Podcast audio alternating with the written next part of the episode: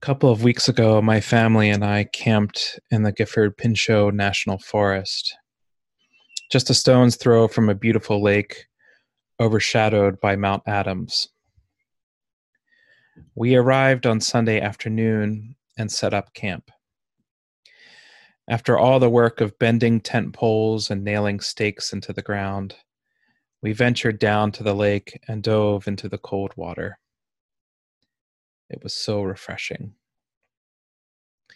Swimming underwater is one of my favorite physical sensations, followed closely by laying on my back, my ears submerged in the water, and letting the water take my weight.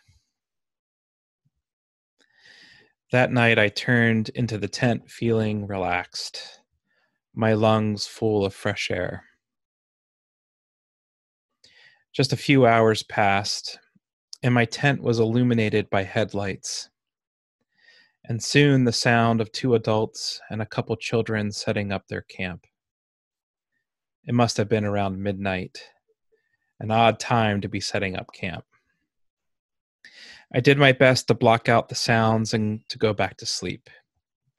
But just a few moments into that experiment, the all too familiar sound of a crying child grabbed my attention. The wails came from a little one, maybe two or three years old. From what I could gather by the conversation happening outside the tent, the little one was asleep in the family vehicle, but during the transfer to the tent had begun to cry. There was no frustration on our part for this little one as we can imagine the shock of being removed from the familiarity of the back seat of the car into a dark and cold tent in the middle of the night. I could hear in his cries confusion, exhaustion, and fear. I felt my fatherly instincts firing in my own head and heart. This poor kid needs reassurance. He needs a hug. He needs comfort. Sadly, he received none of those things. Instead, I laid there and listened painfully to explicitive laced threats, anger filled demands for this little one to shut up, to stop being a baby. With each venom filled sentence, the child only screamed louder. And just as the volume increased externally for the little one, so did my own internal volume. Before long, I felt tears welling up in the corner of my eyes. I felt myself to be this poor child in this moment, afraid and longing for comfort that I knew would not come, knowing that the only reprieve from the anger would be to find the comfort within myself. The next morning, my partner and I, along with the two other parents we were camping with, exchanged heartbroken and exhausted looks with one another. While all four of us have been frustrated parents, we all knew in our bones that our response to our own children would have been different. It wasn't a holier than thou moment, just more of an acknowledgement that at the core of our parenting modality is at least an attempt at loving and compassionate presence for our children, even when we ourselves fail. The whole next day, I couldn't help but think about that little child and the patterns that were made or reinforced the night before in his little brain. I thought about all of us, once children, who have ourselves navigated and formed our own ways of coping of surviving within the imperfection of the adults who were tasked with caring and loving for us.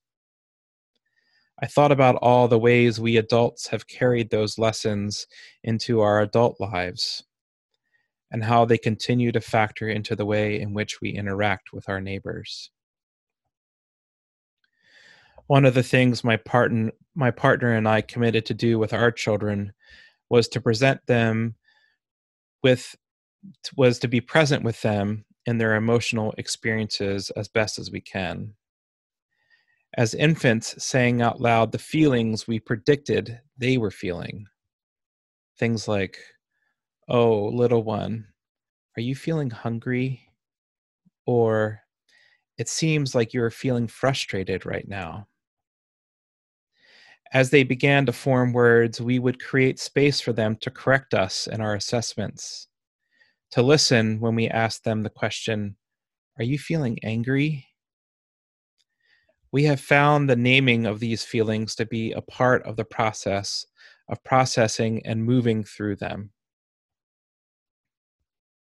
As many of you know, I am a deep feeler.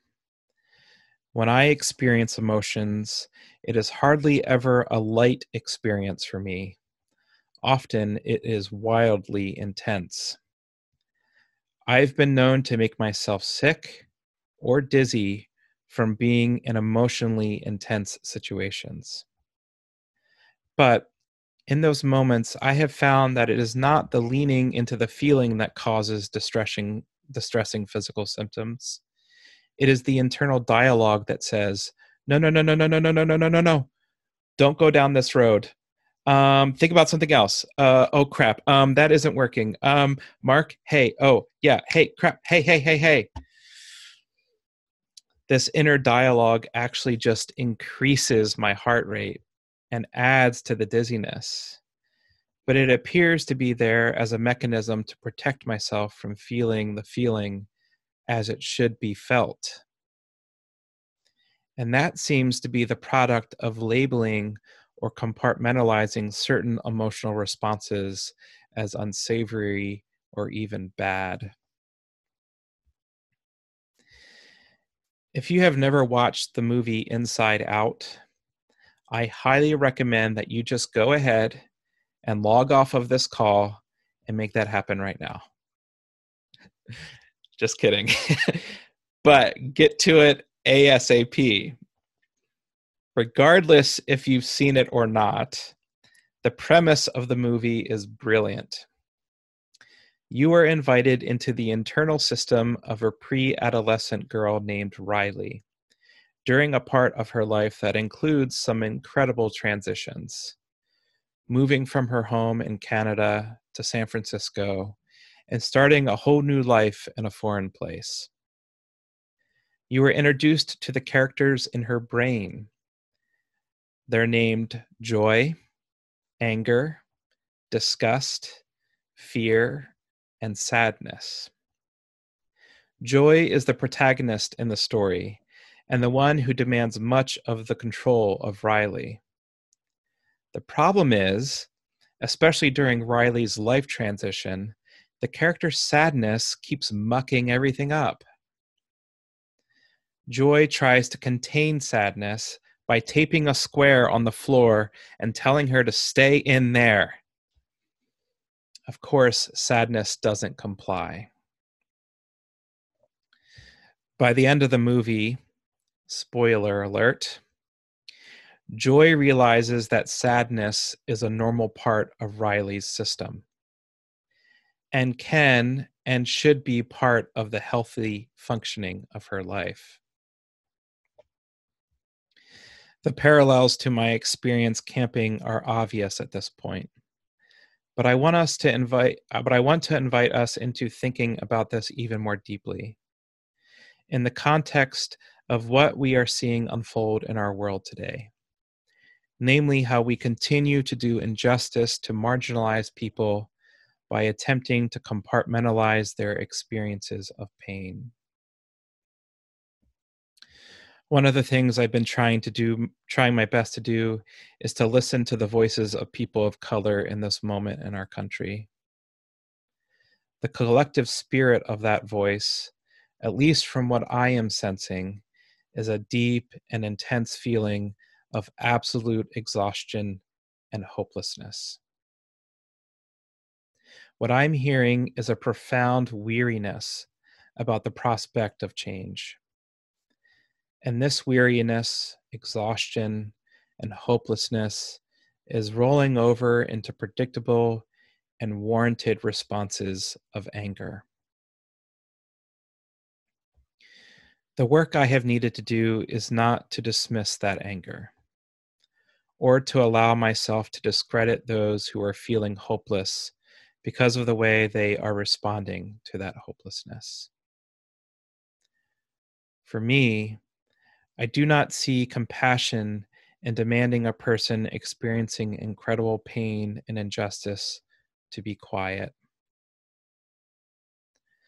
Like that little one in the dark and scary tent that night of camping, I don't get the sense that ignoring or attempting to, attempting to squelch the real and lived experiences of fear and anger is, in the long run, the healthiest thing to do.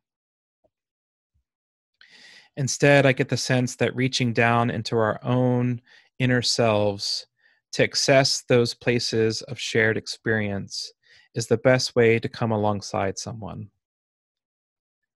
When have I felt hopeless? When I have felt hopeless, have I not had the impulse to radically start all over, aka burn it all down? When I access that experience within myself, I am more capable of compassionate presence with a person who is feeling that way. I think that is why I adore the story of Jesus with a woman caught in adultery. It reads At dawn, he appeared again in the temple courts, where all the people gathered around him, and he sat down to teach them. The teachers of the law and the Pharisees brought in a woman caught in adultery. They made her stand before the group and said to Jesus, Teacher, this woman was caught in the act of adultery. In the law of Moses, it commands us to stone such a woman. Now, what do you say? They were using this question as a trap in order to have a basis for accusing him. But Jesus bent down and started to write on the ground with his finger. When they kept on questioning him, he straightened up and said to them, Let any one of you who is without sin be the first to throw a stone at her. Again, he, st- he stooped down and wrote on the ground. At this, those who heard began to, to go away one at a time the older ones first, until only Jesus was left, with a woman standing there. Jesus straightened up and asked her, Woman, where are they? Has no one condemned you? No one, sir, she said. Then neither do I condemn you, Jesus declared. Jesus invited that crowd into collective compassion by encouraging them to visit their own and similar places of brokenness. In this way, he disarmed the mechanisms of judgment while acknowledging that each of us have shared experiences of pain, sadness, embarrassment, and guilt. This is a wholehearted dedication to seeing and inviting others to see. Let us prepare our hearts now to enter into some deep silence with one another. A reminder of the beautiful things we are about to do together. A collective act of listening to the way in which God might be speaking to us this morning. Let us settle into that silence and pay close attention to what it is that is moving within us. Here are some queries to aid in the work of that discernment. So long as it is not too painful, revisit your inner child during open worship. What lessons have you internalized about how to experience and respond to your emotions? How has this shaped the way you expect others to be in their emotions? As we bear witness to the pain voices of our brothers and sisters of color crying out for justice over centuries, how are we responding to their anger, frustration, and hopelessness? How has your response to their prolonged suffering revealed something about yourself? In what ways is God moving you to be a compassionate companion for folks experiencing the trials and tribulations of life?